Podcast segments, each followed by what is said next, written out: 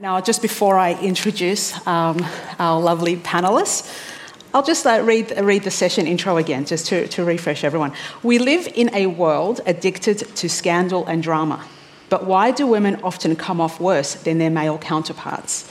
In a political sex scandal, an older adulterous male survives, whilst a young woman's career is often left in tatters. When a sports star is accused of rape, the accuser often fares worse than the alleged perpetrators, as her life and morals are put under a microscope. Is this misogyny in action? Or do women rush to judge each other while men stand in solidarity? Is this the same pattern that begins in the schoolyard, where the pack chooses who is popular and who has to eat alone? How can we fight the human urge to judge each other? And are there unexpected lessons to be learnt from the Boys Club? Well, um, to help us unpack these questions and no doubt raise many more questions, I'll introduce our panel. In the end, we've got Emma Jane, who's an academic author and media commentator. Uh, she's currently running a three year federally funded research project into the impact of gendered cyber hate. She focuses on online misogyny, cyberbullying, and digital mobs. Dr. Jane spent nearly 25 years working in the print, electronic, and online media before she entered academia, uh, where she once went un- undercover doing a gonzo assignment as a Canterbury Bulldogs cheerleader. uh, we've got Charlotte Wood, who is an Australian novelist, the author of five novels Pieces of a Girl, The Submerged Cathedral, The Children, Animal People, and her latest novel, The Natural Way of Things, which we will be discussing today, released last year, which explores societal contempt and disgust towards women involved in high profile sex scandals. The Natural Way of Things has been longlisted for the Stella Awards and shortlisted for the Indie Book Awards. And finally, we've got Michelle Arrow, who's a historian at Macquarie University. Her research interests include the history of popular culture in Australia, feminist history, and representations of history in the media. Her books include Friday on Our Minds, Popular Culture in Australia since 1945, and The Chamberlain Case Reader. She's currently writing a history of the 1970s in Australia and is a fellow at the National Library of Australia. Please join me in welcoming our panellists. So, with all that in mind, let me kick it off. First of all, who are these women that we love to hate? And who is the we that's doing the hating? Emma, Look, I think there um, are multiple ways and multiple ways of hating. Um, the two aspects of this that really interest me are the, what I guess my mind first goes to when you think love to hate, and there's a kind of like recreational Schadenfreude where we sort of look at celebrities and, oh my God, can you believe that muffin top, and so on. That's um, you know that's interesting but but the, the, the hatred that I'm much more interested in is the hatred associated with misogyny. And I think those two types of hate, the people doing the hating and the harm that is caused to the targets of the hate, are really different. Yeah. Charlotte? Um, yeah, the, I, I've never really bought, to be honest, the thing that women are each other's harshest judges. I really find that problematic because it implies that men never judge each other or criticise each other or whatever. So we're not allowed to have a difference of opinion with another woman without it being, ooh, bitch fest, you know, cat fight. and, and it, you know, we have a whole building full of women who are coming to listen and learn from other women. So it's not an inevitable sort of um, biological urge that we have to judge each other. But obviously, um, there are, you know, there are power structures in our world, and sometimes, for and for in my book, which involves a bunch of young women ending up in a prison, in order to survive in that world, some of them are going to side with the most powerful people, who are the men. So in that case, there are shifting um, allegiances and needs to survive, and in order to survive, sometimes a woman will throw another woman under a bus. But you know, it's within a system that um, works actively to kind of encourage that. Exactly. So it's, it's part of just navigating our, our, society, our patriarchy, where women are uh, only uh, you know, a certain amount of women are afforded a certain amount of success. And so we almost feel like we're putting a position where um, we have to compete with each other rather than with the men. Is that what you're getting at? Yeah. Yeah, I think so. I'd be interested in Michelle's yeah. perspective on that in a historical sense. Yes. Yeah, I mean, I think one of the things that immediately sprung to mind when I was asked to be part of this session was you know, this is a question that women have been asking for a very long time, I think, around why are women uh, confined to certain narrow roles. You know, I mean, Anne Summers, who wrote the really famous, probably one of the most famous Australian feminist texts, Damned Whores and God's Police, in 1975, she said, we've tended to only give women two roles, you know, across Australia's history. So they were the damned whores, the convict women, the women who were viewed as kind of beyond contempt um, and victims of misogyny and very much viewed through a kind of male gaze. And that's the records that are left to us of those women. But then on the other hand, you have the God's police, these kind of virtuous women, the women who are wives and mothers and good women.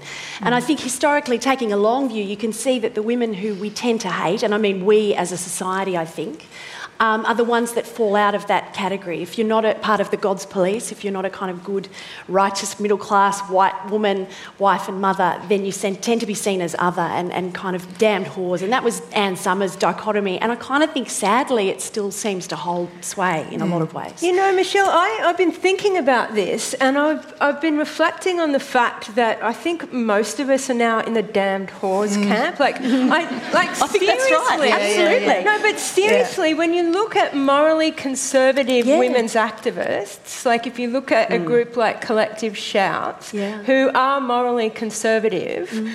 they on the internet are still being called whores and sluts and cunts and bitches yeah. in the same way that the. Gosh. The rest of us slutty ones are, you know, are being called. So, you know, I was, ref- I was thinking, you know, does that um, damned whores, God, police dichotomy still mm. hold? And I can't think of many who many who are the good women. You know, yeah. so we've all been sh- mm. now mm. in that camp. Mm. We you know, one way or another. Yeah. We were talking before the um, during the week on email, and um, and I said, you know, I think really the only way to be acceptable in our society now is to shut up and look sexy. And then Emma said, yeah, but you're not allowed to really look sexy either. you know? yeah. yeah. If you look sexy, you're in trouble. So mm. it is kind of. I think you said basic invisibility would be the most acceptable. Thing. Ceasing to exist, also an option. But I don't think, particularly with sex, you just cannot win. Mm. Like the way that the system is structured is we have this huge pressure to be always hot all the time. And then if that happens on purpose or accidentally, you sluts, yeah. you are going to pay for that. And mm you know, I'm sure that, you know, most people here can relate to that mm. dynamic. You just can't win. And I think historically, women have long been um, held to be responsible for men's sexual behaviour. Mm. So, like the women in your book, Charlotte, they are kind of made victims of you know, not managing men's desires appropriately. And that's mm. what happened to convict women. That's what happened to women during World War II. In World War II, the rates of venereal disease, you know, kind of were going up because, of course, lots of people are having sex outside of marriage. And it was the women who were the targets, the amateurs, the women who mm. liked having sex and didn't want to, um, weren't being paid for it. You know, they weren't prostitutes, they were amateurs. And they were, in some states, locked up when they had venereal See, disease. So this, the thing is, there's just no problematic male sexuality that exists. yeah. Like, there's absolutely fine, normal, natural male sexuality, and then there's all this problematic female mm. sexuality. Like, uh, you know, it's very rare, and this is where the whole sex scandal thing mm. comes in. Time and again, we see the woman ostracised, mm. blamed. You know, there's a revenge porn. And sort of disappeared, you know, yes. like yeah. that's, I think, one of the kind of primal brain things that was at work when I was writing my book is that we see all these public sex scandals and the, and the man has a sort of um, faux punishment, but then still goes on to be visible in, in society. And, and, and I felt like, in a storytelling sense, the woman vanishes. You know, there's all kinds of. I keep thinking about that young woman in Hong Kong with Jamie Briggs, and I think, I wonder what's happened. I wonder what's happening to her. You know, and somebody on Twitter said, well, she'll be off to Harding, you know, which is the prison, the people that run the prison in my book. That um, it's a sort of, it's this weird vanishing and you know, I'm sure lots of those women are happy to, you know, go off and live their lives, and I hope they do live their lives, and, and that their career paths or whatever go along, and are fulfilled in the way that they were on track to do. But a big part of me thinks that's not happening. Well, it's the expectation of shame that goes with that, isn't it? You're meant to be ashamed if you've been that, like the Jamie Briggs incident. Yeah. You know, if you've attracted that attention, there's somehow some kind of soiling. Yeah, well, it was that very goes with that. crowded. It was so crowded. Yeah, he was, you know, How could he possibly? had to kiss her neck. you know. So I'll stay, I'll stay on this, this, this topic around sexuality because I, I really think that that is at the heart of, of how women are treated and mistreated in society, how they're viewed. And, and you, you were saying, um, Emma, about the women at Collective Shout being quite conservative socially, and yet they still get called names like slut. And does that kind of speak to the whole concept of a slut. It- It's not even really referring to her actual sexuality and sex life. It's the threat of being called that. It's the worst thing that you can be as a woman, and it's, is it meant to keep us in line? I think it's a misnomer, like slut shaming. Like it's not slut shaming, it's being female and having any kind of sexuality at all shaming. Um, so, and I think the word does, you know, the word's being reclaimed, but it's still, you know, it has huge force. Yeah. A- And I, um, well, that leads into the next thing I want to ask you. Um, is, is what, what you call the desire contempt dynamic, in that men desire women and at the same time have a, a lot of contempt for us. Yeah, Could look, I first heard um, a, a friend of mine talk about this, and she was the receptionist at a business establishment where sex workers worked. And she talked about the fact that the dudes that went there had this, you know, this desire for the women, but this absolute contempt for them simultaneously. And what I, I realise is that it goes much further than just that one scenario.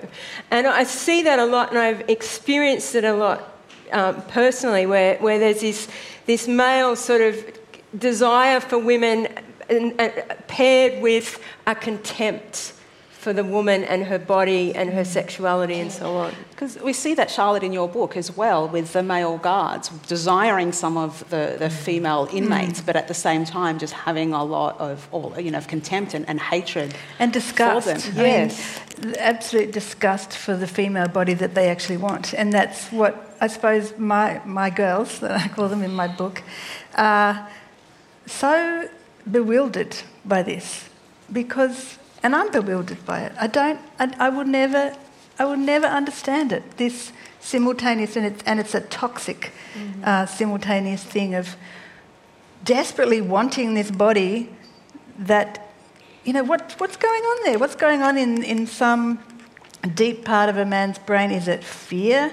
Is it shame at, at having desire? Like, there's something really complicated and, and weird, but the woman's the one who gets punished. But women's bodies in general are, treat, are often treated with disgust in, you know, in, our society. So if you, your hair, I think we you have a know, lot your hair grows in any well. place it's not supposed to, anywhere apart from your head, basically. And, Mm. and, you know, as women, one of the most mortifying things that can happen to us is, you know, uh, if we're on our period and we leak and it shows, like, so anything that, that sort of shows, I guess, um, our true nature is really reviled. And that, that leads me into a passage that really, um, from, your, from your book, The Natural Way Things, that really hit me hard. And I'm, I'm going to read it out for the, for the audience. Um, it was why she was here. She, so this is uh, obviously about one of the, the, the inmates, the, the girls that's been taken to this compound because she was involved in a, a high-profile scandal, sex scandal. It was why she was here, she understood now, for the hatred of what came out of you, what you contained, what you were capable of.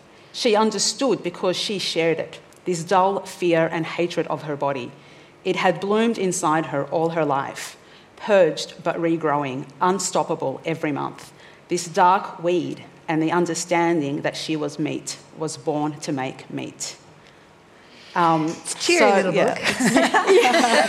so, and it, is this what's driving this hatred of women? This this revulsion that this, despite Look, every I think there is a lot, and I, I, I should say I feel like when, when I'm here talking about this stuff, I'm speaking for myself. Yes. I, I don't, I don't pretend to speak for other women or I'm not a commentator or an activist or anything, but as an artist, I guess, you know, that's where I put all my feelings and confusions about it. And, and I think I have had a lot of self disgust about my body as a girl growing up in a world where we just have to pretend we don't have periods. And we, and you know, you go out of your house and there's a billboard that says, Do you have unsightly hair? It's like, oh my God, I do. and, and, and therefore, actually, I am unsightly. I shouldn't, I shouldn't be visible. And so I don't. I think it's kind of impossible not to internalize. Like there is so much industry devoted to making us feel like shit about our bodies, in order that we then buy things to cure this terrible illness of having a natural, normal body. And um, I don't. So that character Yolanda has deeply internalized, as I have, that mm. it's disgusting. I am disgusting. And there is something contemptuous about me. And I understand why you feel it because I feel it. Okay. And so, yeah, you got I was just going to say, I think it's related too to the ways that we think about public life historically really has been male space. You know, I mean, yes. it's interesting that Australian women got the vote so early, but yet women didn't go into parliament until I think 1940 something. And then really you don't see women going into parliament until the 1970s. And what's interesting, and Julia Baird's done some work on this, is that when women went into politics, they had to be, it was almost like a, a requirement. You had to tick it off a list that you would be photographed in your house doing the ironing or doing the vacuuming in high heels or cooking. Because there was this idea that if women went into public life, they somehow would be letting all of the other stuff fall apart. And they had to show that they could do it all. And so I think there is a sort of thing about, well, there's something weird about women in public. We still have this thing mm. that we still want women in public life to prove their femininity, and yet we will also punish them for that. So Julia Gillard, of course, the famous empty fruit bowl, mm. was read as, you know, Crime. the barren woman, this, you know, kind of metaphor for everything that was wrong with her. And I think we still have that thing of, well, yes, you're interesting and you're in public life, but yet we're going to punish you for that too and judge you to an almost impossible standard. And I think, you know, probably women and men were both um, culpable in that judgment. It's Is interesting it you're talking about, sorry, maybe no, no. taking up space. Space. Oh, come on, let's... let's I just realised I've got pants on and I'm still like, you know, like woman shrinking. Like, yeah. um, and it's a yeah. thing. Like, academically, you know, there's been empirical mm. research ac- through time and across cultures. Women sit mm. in ways to try and minimise the space that they occupy, whereas men, in general, let it all Mm. spread out. And, yeah. you know, it's not just about, you know, it, it's more insidious than just, oh, you know, we're being, um, you know, polite, or yeah, ladylike, you know, whatever. Yeah. There, there is really interesting work in in um, various parts of psych- psychological research that shows that by spreading out in these, they're called power postures. Mm. If you do that before public speaking, and I actually forgot to do it, which is probably why I was sitting like this yeah. to start with. But if you do it before public speaking or an exam or whatever, you actually, and you, you will have a, your, your biochemistry it activates changes. stuff in your brain. That yes, so you, actually. So um, we should all be. We should all be sitting, spreading out, arms up. Terrible. Um, so, so the thing about taking up space, you know. Mm. Um, metaphorically mm. and, and quite literally, mm, you know. Yeah. And, and I guess it's interesting that women are constantly being told to make themselves, make their bodies smaller, you know, mm. weight loss. Take up like, less space. All yeah. Of, yeah. Yeah.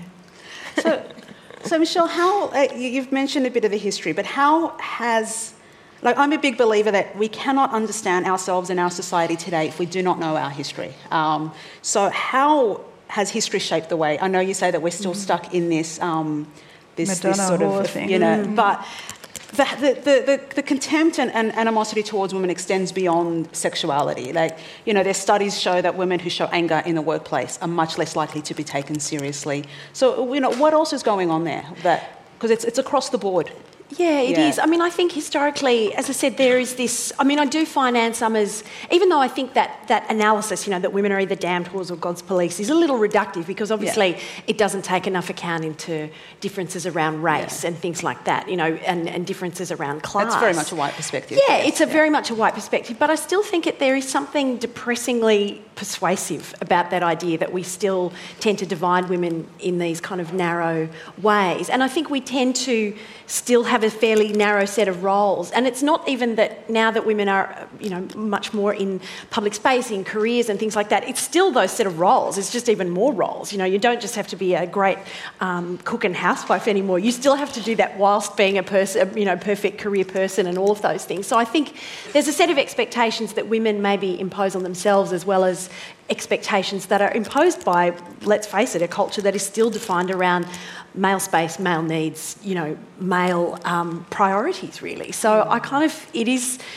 even though there have been great changes, I think depressingly the, the expectations and the kind of roles that women are expected to play, and part of that is about a neoliberalist kind of approach to life as well. You know, that we all are expected to make a whole bunch of choices, and if we make the wrong choice, then we have no one to blame but mm. ourselves. And I think a lot of this yep. stuff around women we love to hate, it's like, well, you know, she shouldn't have walked down that dark lane mm. at 3 a.m. or she shouldn't mm. have got a taxi. And you read feminist commentary that says those kinds of things, and I mm. kind of think, well, that's not particularly particularly helpful because it's judging women within a very narrow set of choices, whereas a lot of choices are made without a lot of choice. You know what I mean? That there are choices that don't actually have a lot of palatable options associated with them. So I do think this idea of it's all choice, we're all feminists, it's like, well, you know, there are. Um, a lot of that feminist commentary, I think, kind of reinforces those narrow um, kind of stereotypes and, and kind of blames women for things yeah. that might befall them, you know don't go to that crowded bar with Jamie Briggs, you know. Yeah. but you know that that sort of stuff around. And you know, I mean, the language around his little press conference was so fascinating. He said, "Well, um, we went to dinner where she came willingly to the dinner." It's like. Come on. Clearly, she Clearly. was and, and, then I think he said, which mm. I paid for. Like, oh. Okay. And, you know, the crowded bar thing was very, very crowded. what? So there was all these coded messages in there, like I'm taking responsibility and we're not going to punish her, so then I'll send her photo to around all my friends. Yeah. Um, but, you know, the language was, the, the public language, if it isn't um, fucking mad witches and bitches, which is the other language about that woman and the journalist who set out the facts of the story and how stupid they were, that our immigration minister described her as a fucking mad witch mm. and then accidentally sent the text to the fucking mad witch. Um, but not that he was a fucking mad witch or anything. but he was just clumsy. Yeah. yeah. Witches, bitches, and virgins. I think it's still totally the case. Yeah, I think it yeah. does. Well, I think um, it's more than just judging women's behaviour. Uh, it's, it's just judging the state of being a woman. And, and something we see a lot of, um, I mean, I certainly experienced this growing up, and I'm guilty of it. When I was younger, I would take pride in saying things like, oh, most of my friends are boys. I don't really get along that well with other girls. Mm. So, and there's this, and I still see it online in the online space today with girls saying, oh, I'm not like other girls. I like sports and I like men. And, and, and so, you know, what is it that, that is, is driving women to have to distance themselves from, from other women for, mm. for acceptance. I don't know. What do you think? I don't distance myself from no, other women. No, you don't. I know. I'm explaining uh, just, just the phenomena in general because it is out there and. Yeah, but there's a lot of like sisterly solidarity. Mm. Oh, of course there is. Different but we're talking about the hatred. yeah, yeah, I know. It's just that I you know, so if you look at something like Gamergate, which was yeah. a huge um, misogynist shitstorm that kind of started in, I think, 2014 and is continuing indefinitely. And that was like heaps of, um, you know, misogynist male gamers, like, you know, harassing and stalking yeah. and um, dogpiling on women. And there are a few, um, you know, women associated with that, that bunch of guys. And really, and, uh, uh, is, is that the kind of thing that you're talking mm. about? Like when there's like um, women that sort of actively side, for example, yeah. with men's rights activists and so on. Look, but even nothing, not, not even necessarily as blatant as that, just, just the little comments of I'm, I'm different to other girls because of X, because I like hanging out with I men more. I find about... girls boring and, and childish or frivolous. I reckon that's about that internalized shame yeah. of just going. Uh, you know, when I was writing my book, so I've got these two male guards, and then I, I just felt like I needed a woman in there as well on the on the kind of guard side, and I had this nurse, so-called nurse, who's not really a nurse, but, and I remember being, I, I brought her into the story because I remember being in Melbourne and I was at an art gallery and it was around the time when Julia Gillard was getting all the really, really vile stuff that Anne Summers brought to light. And, um, and I saw these, these two security guards were talking, a man and a woman, and the woman was saying, oh, that Julia Gillard, she just disgusts me. Her, the way she's playing the woman card. You know? And it was like, I was riveted and I, I was like, right, so the fact that she, and she hadn't even really said anything about it. It was other people saying it on her behalf. It's like, you know, if you don't say anything, that's fine, just be invisible and put up with it. But if you say anything, it's like you're playing, yeah. you have some devious um, trick. Thumb on the scales, you know, like you're trying to, yeah. And it, was, and it was clear to me that this woman in the room was trying to absolutely ingratiate herself with the guy. And he was like, Yes, you are being, uh, you know, I can approve of you because we both know that she is a piece of shit.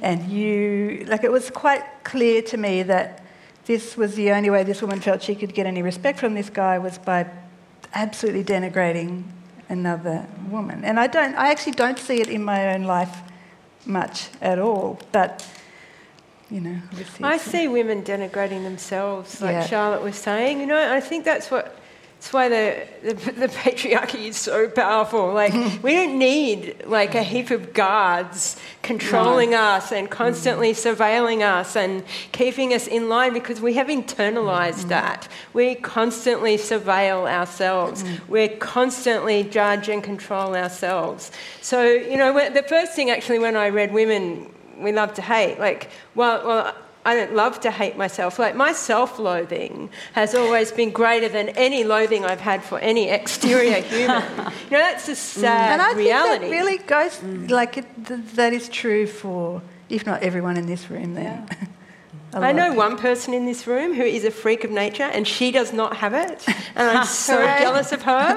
But I do think it's quite widespread. Well, we, I mean, we absorb these messages from a young age that, that women are, uh, or girls are meant to be a certain way and act a certain way. And, and I guess uh, when, if you internalise that, that women are, are inferior, a way to um, make yourself feel better about it is to distance yourself from other women and mm. by extension your, mm. yourself. Um, but actually, Michelle, I want to go. You've, you've written about um, Lindy Chamberlain, mm. and now that is um, that was a woman the whole country loved to hate as, as well, yes. and for a very different reason. Um, you know, wrapped up in motherhood roles. Mm. So, what can you just tell us about your work with that a bit? Yeah, look, I mean, the Lindy Chamberlain case, some of you may not have heard of Lindy Chamberlain because you're quite been young. That long, hasn't it? So, I mean, it was 1980, so it was a long time ago. Lindy Chamberlain um, was with her family in uh, Uluru um, including her 10 week old daughter Azaria. I think she was 10 weeks old, she was very small. Um, she was taken by a dingo. The baby was taken by a dingo, body was never found. Lindy was few, one of the few eyewitnesses who saw this. She was um, nonetheless accused and convicted of murdering her child. Um, and it was a gross miscarriage of justice. It's one of the most famous miscarriages of justice in Australia, and I think probably one of our most famous criminal trials, criminal cases. Um, I think only just a couple of years ago, the the inquest, the final inquest finally said, yes, a dingo did take your child and, and, the Chamberlains were given compensation and all those things. But I think what's interesting about the case is that um, it was a national kind of way of judging a woman based on how she failed to, as Les Murray put it, weep on cue. Mm. She didn't behave in the way that a grieving mother of a small child was meant to behave. She was assertive, she spoke up for herself in the media, she talked about the dangers of dingoes. But she, along with her husband, were judged by the Northern Territory Police as being a little bit strange. They couldn't quite believe that a woman who could speak in this way and look this way. There's a lot of media coverage that we forget now about how attractive she was. And so there was this sense that if she's an attractive woman at this time when she's dealing with this terrible trauma, she couldn't possibly be a good woman. And a good woman can't be a good mother, you know. And so she was judged for failing to be a good mother, failing to be the right kind of woman who behaved in the right way. And I think it's fascinating that we can still see the way that I think women who don't behave in appropriate ways, the way we think a woman should behave, um, are still judged very harshly, I think. And it was only, I think, when Lindy Chamberlain started to kind of tell her own story once she was released from prison. But I think you would still ask a lot of people in any kind of barbecue, and people will still say, oh, no, no, she did it, she's guilty. You know, I mean, it is a very deep seated kind of horror and fear, I think, around that. And it's interesting that lots of women were also said to have judged her because they were judging her based on their own eh, you know, experiences of motherhood. But when you read the letters that people wrote to Lindy Chamberlain that are all kept in the National Library, lots of women wrote to her and said, I know because I'm a mother that you could never have killed your baby. So it's an interesting too that there was a misogyny in the accounts of that case where that was like, oh, women of Australia have made their judgment, you know, Lindy Chamberlain's a terrible woman. But actually a lot of women didn't mm. make that judgment about her. They really believed her right from the very beginning. But I think, you know, as I said, as soon as I read that title for this paper, you know, for this um, yeah. um, session, she was immediately came to mind to me as a kind of particularly yeah. um, potent example yeah. of that. Yeah. yeah. I mean, Julia Gillard also came to mm-hmm. mind to me, and to and I guess it's it's a similar sort of thing, different situation, but it's, mm. a woman not behaving the way that a woman is, is meant yeah. to act. Deliberately um, barren. I mean, remember, yeah. you know, like those sort of things are, are, you know, I mean, it's potent. It's a, it's a terrible thing to say about somebody, but this idea yeah. that she's not a mother, therefore she can't be a good woman. Mm. But if she could never be a mother and be Prime Minister, because everyone would always be asking her, who's looking after your kids? You know, but I mean, also, be... interestingly, how that stuff came from all sides of politics. Like mm. um, Mark Latham's oh. bizarre attacks on Julia Gillard, like as, a, you know, you could she clearly doesn't have any love in her life because she doesn't have children and therefore what kind of person could she be to lead a country etc and as you say if she had children can you imagine the bad mother routine that would be yeah, going on yeah, exactly. to be a prime minister? Whereas if you're a man you can never see him who cares? Well even bob hawke said that about tanya plibersek oh she couldn't be leader because she's got small kids you know, it's like, well, Bill Shorten's also got small kids. Yeah. Like, that's not a problem for him, but it was definitely seen as a problem. Is it all just a trick, like to basically just make us give up and say, okay, you're right, we'll all just go back in the home and like, that's it, because there's nothing we can do that we can't win. so I'm going to. That's depressing. I'm sorry. Can I just say that we, like, this? I really love talking about this stuff, but I, yeah. I often end up in a kind of spiral of mm, yeah. despair. despair. Yes. Like, I think, and I guess for me, writing my book was a way to try and. Get it. Externalize yeah. all this crap that, and I have had young women writing to me in amazing, amazing letters and, and making videos and all kinds of things about how powerful they felt my book to be for them. And, and that sounds very vain, but it's been really surprising to me. And that, that there is a sense of power in, in the end of this pretty bleak story.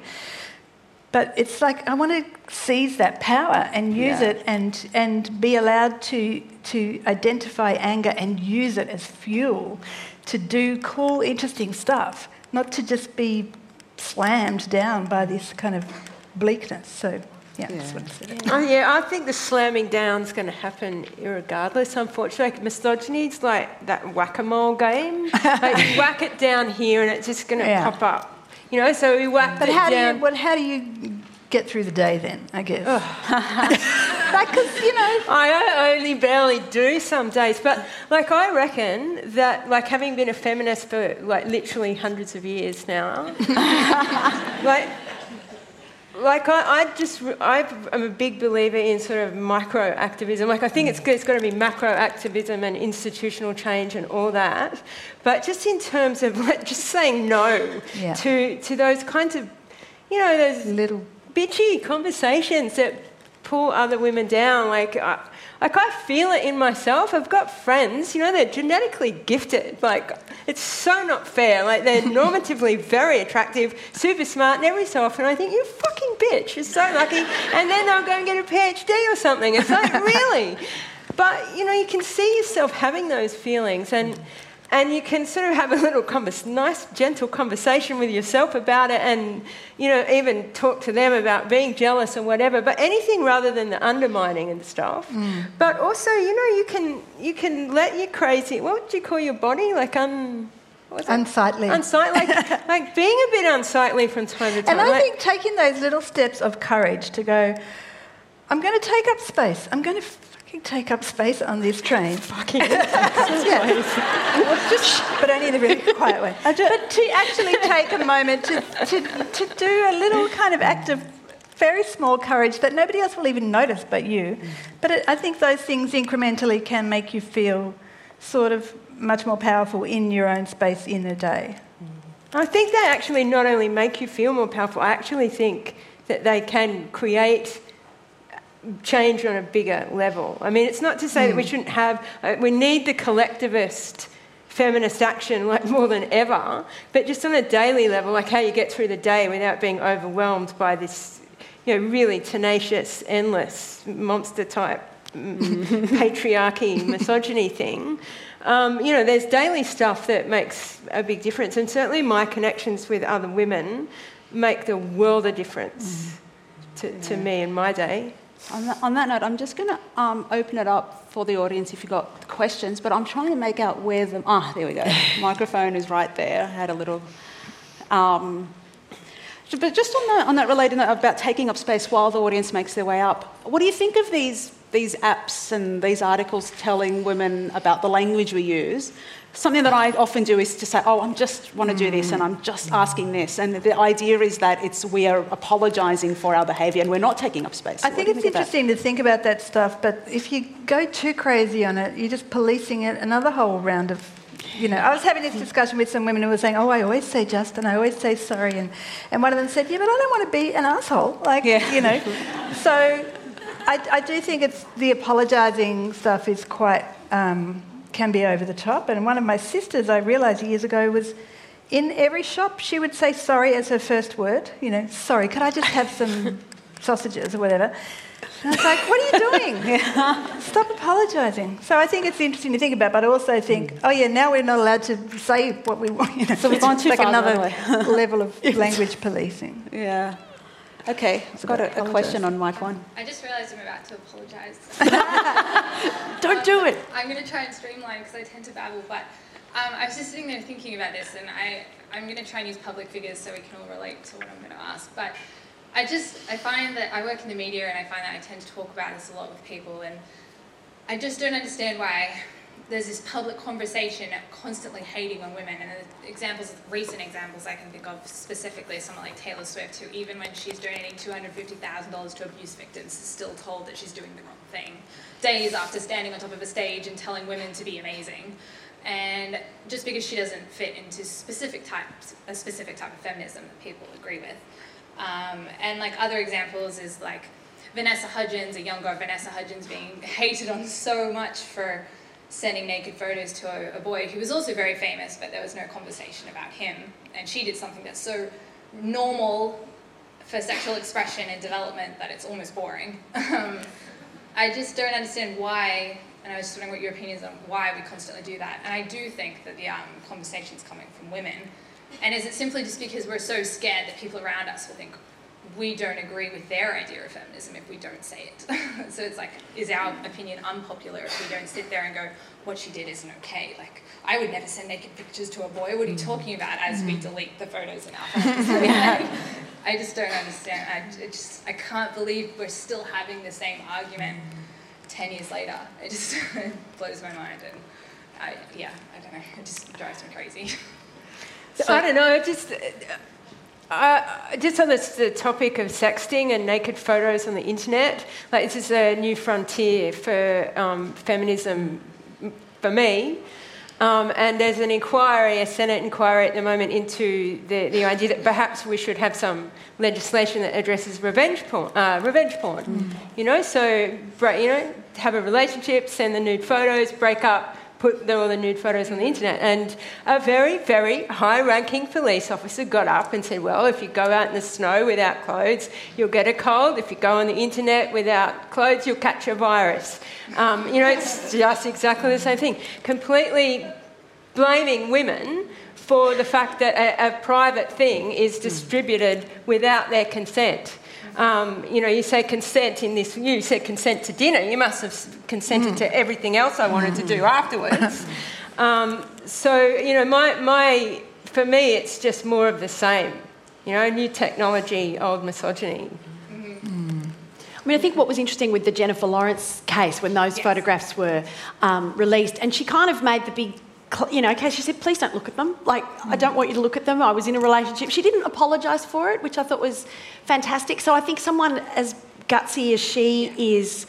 You know, I thought that was a really refreshing response. But I agree, it's totally about, well, you know, you don't take the photos if you don't want them shared. And it's like, well, hang on, what about the man who's sharing the photos? Mm. Like, there's no, you know, women are expected to police men's behaviour. Yeah. You know, so it's all about, well, you gave him the photos, you And know. I think that was one of the horribly sad things about the Vanessa Hudgens because she was so young and she was forced to apologise. And that's not only enforcing on her, but enforcing on all her fans Yeah. that it was inherently wrong, Yeah. which is horrible. Again, it's Thank the you. same old. Yeah. Thank you for that. We've got more, we've got more questions. Hi, I'm old enough to have been in an office when the Lindy Chamberlain thing was happening, and obviously that means I've been around for a long time. I just was interested that you're using the Jamie Briggs thing as an example of women we love to hate. That woman, you know, even 10 years ago would probably never have been able to make that complaint. Certainly not 20 years ago and 30 years ago, you know, mm. that was just the way men behaved.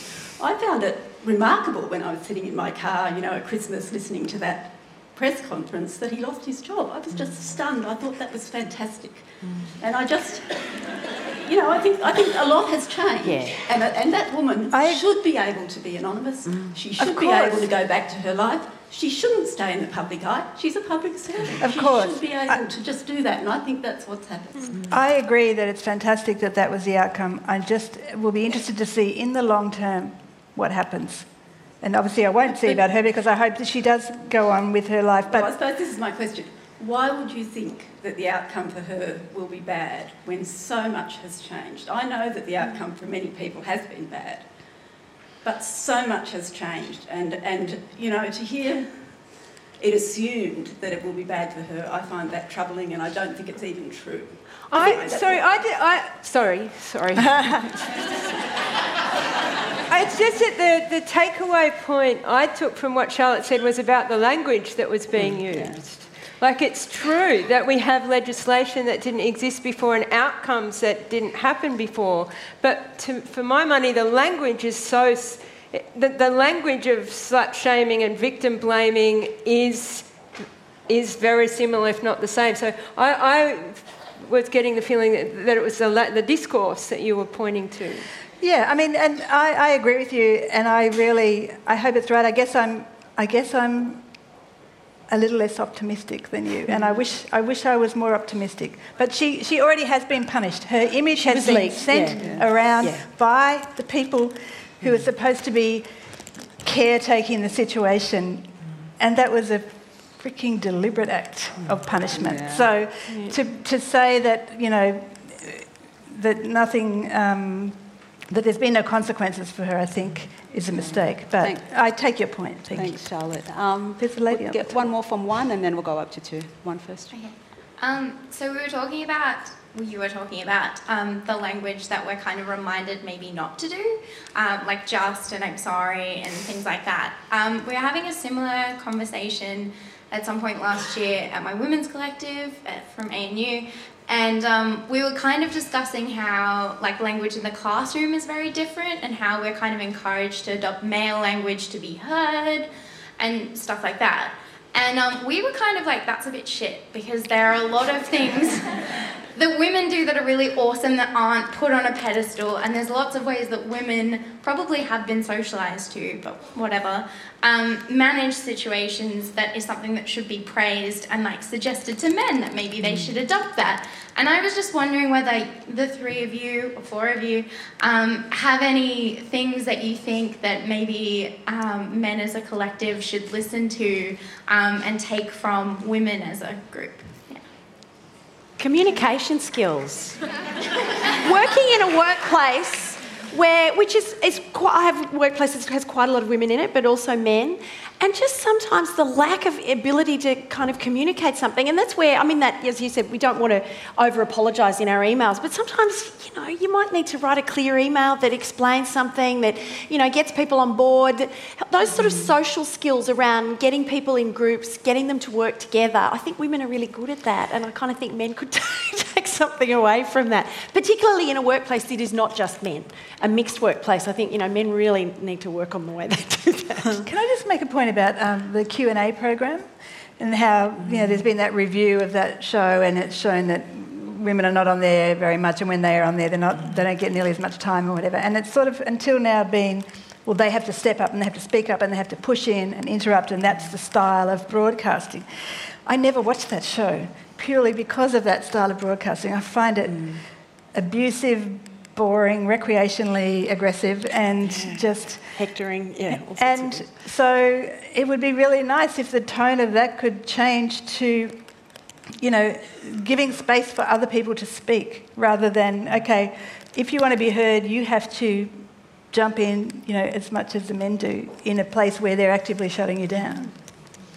I reckon it'd be really um, beneficial for men to like spend like a couple of centuries like in the position of women, like as, as this is this is an experiment. You know, they could like earn two million less over the course of their, their working lives. They could, you know, have um, you know, unfortunately, they would have to have very high rates of sexual, you know, domestic and physical violence against them um, you know, not adequate childcare, no leadership roles, no, no board memberships or anything. But I think it could be a really good learning experience for them. yeah. Like, not forever, just for a couple of centuries. Yeah. That's very generous. Yeah. And heaps of porn made about them where they never have any fun. Thanks, Emma. Uh, up to mic, too.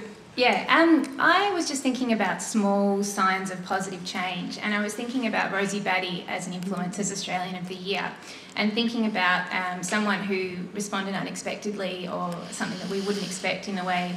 You know, the day after her son's death, she was very um, positive and using her anger and her grief as a real fuel for change. You're talking about Charlotte, and I just wondered whether you thought the panel, whether you thought that was something that could have happened 20 or 30 years ago, um, with your work on Lindy Chamberlain and thinking about the kind of roles that, or the role model that she has become for many women and, um, and what her role is in future public life, but just whether that could have happened 20 or 30 years ago is a positive sign.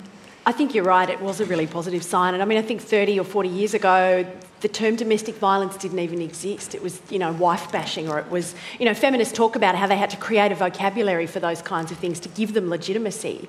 And I think Rosie Batty refused the role of, of a particular kind of woman in a very interesting way. She didn't, she refused the shame, you know, that kind of was normally associated with that. And I don't mean that you should be ashamed, I mean that that's generally the role that people expect.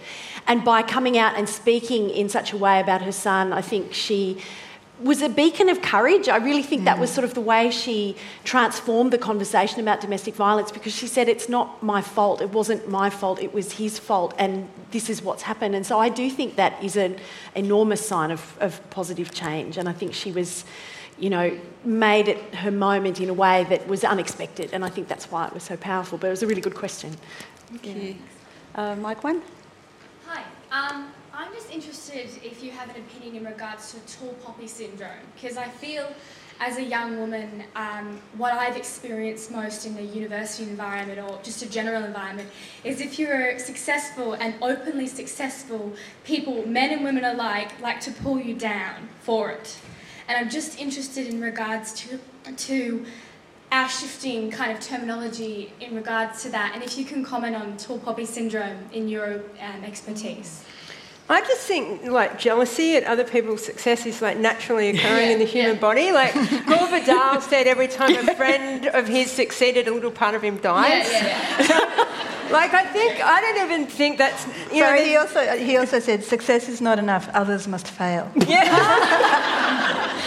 So, yeah, I do think it's a thing, and I don't know how much of a gendered thing it necessarily is. Like, I think it's something that mm. happens in humans.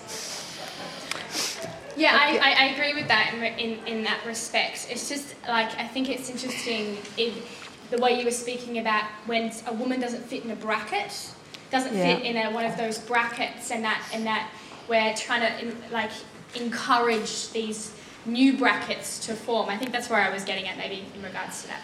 Mm-hmm.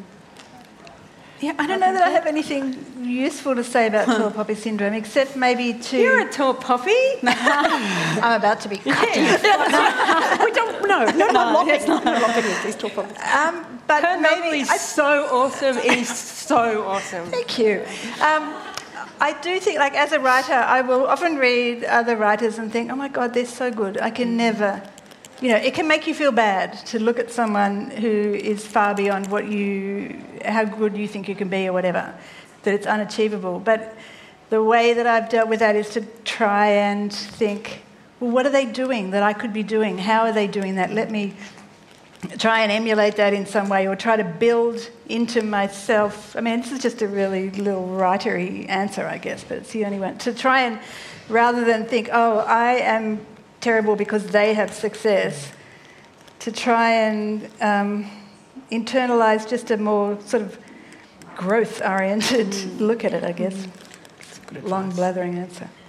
Thank you for that. We're running out of time, so we've got time for one more up on my. I'll two. make this very quick because I know that I'm standing between uh, the end of the session. But one name that rings to bell for me when I think about uh, women we love to hate is uh, the story around Monica Lewinsky. Yeah.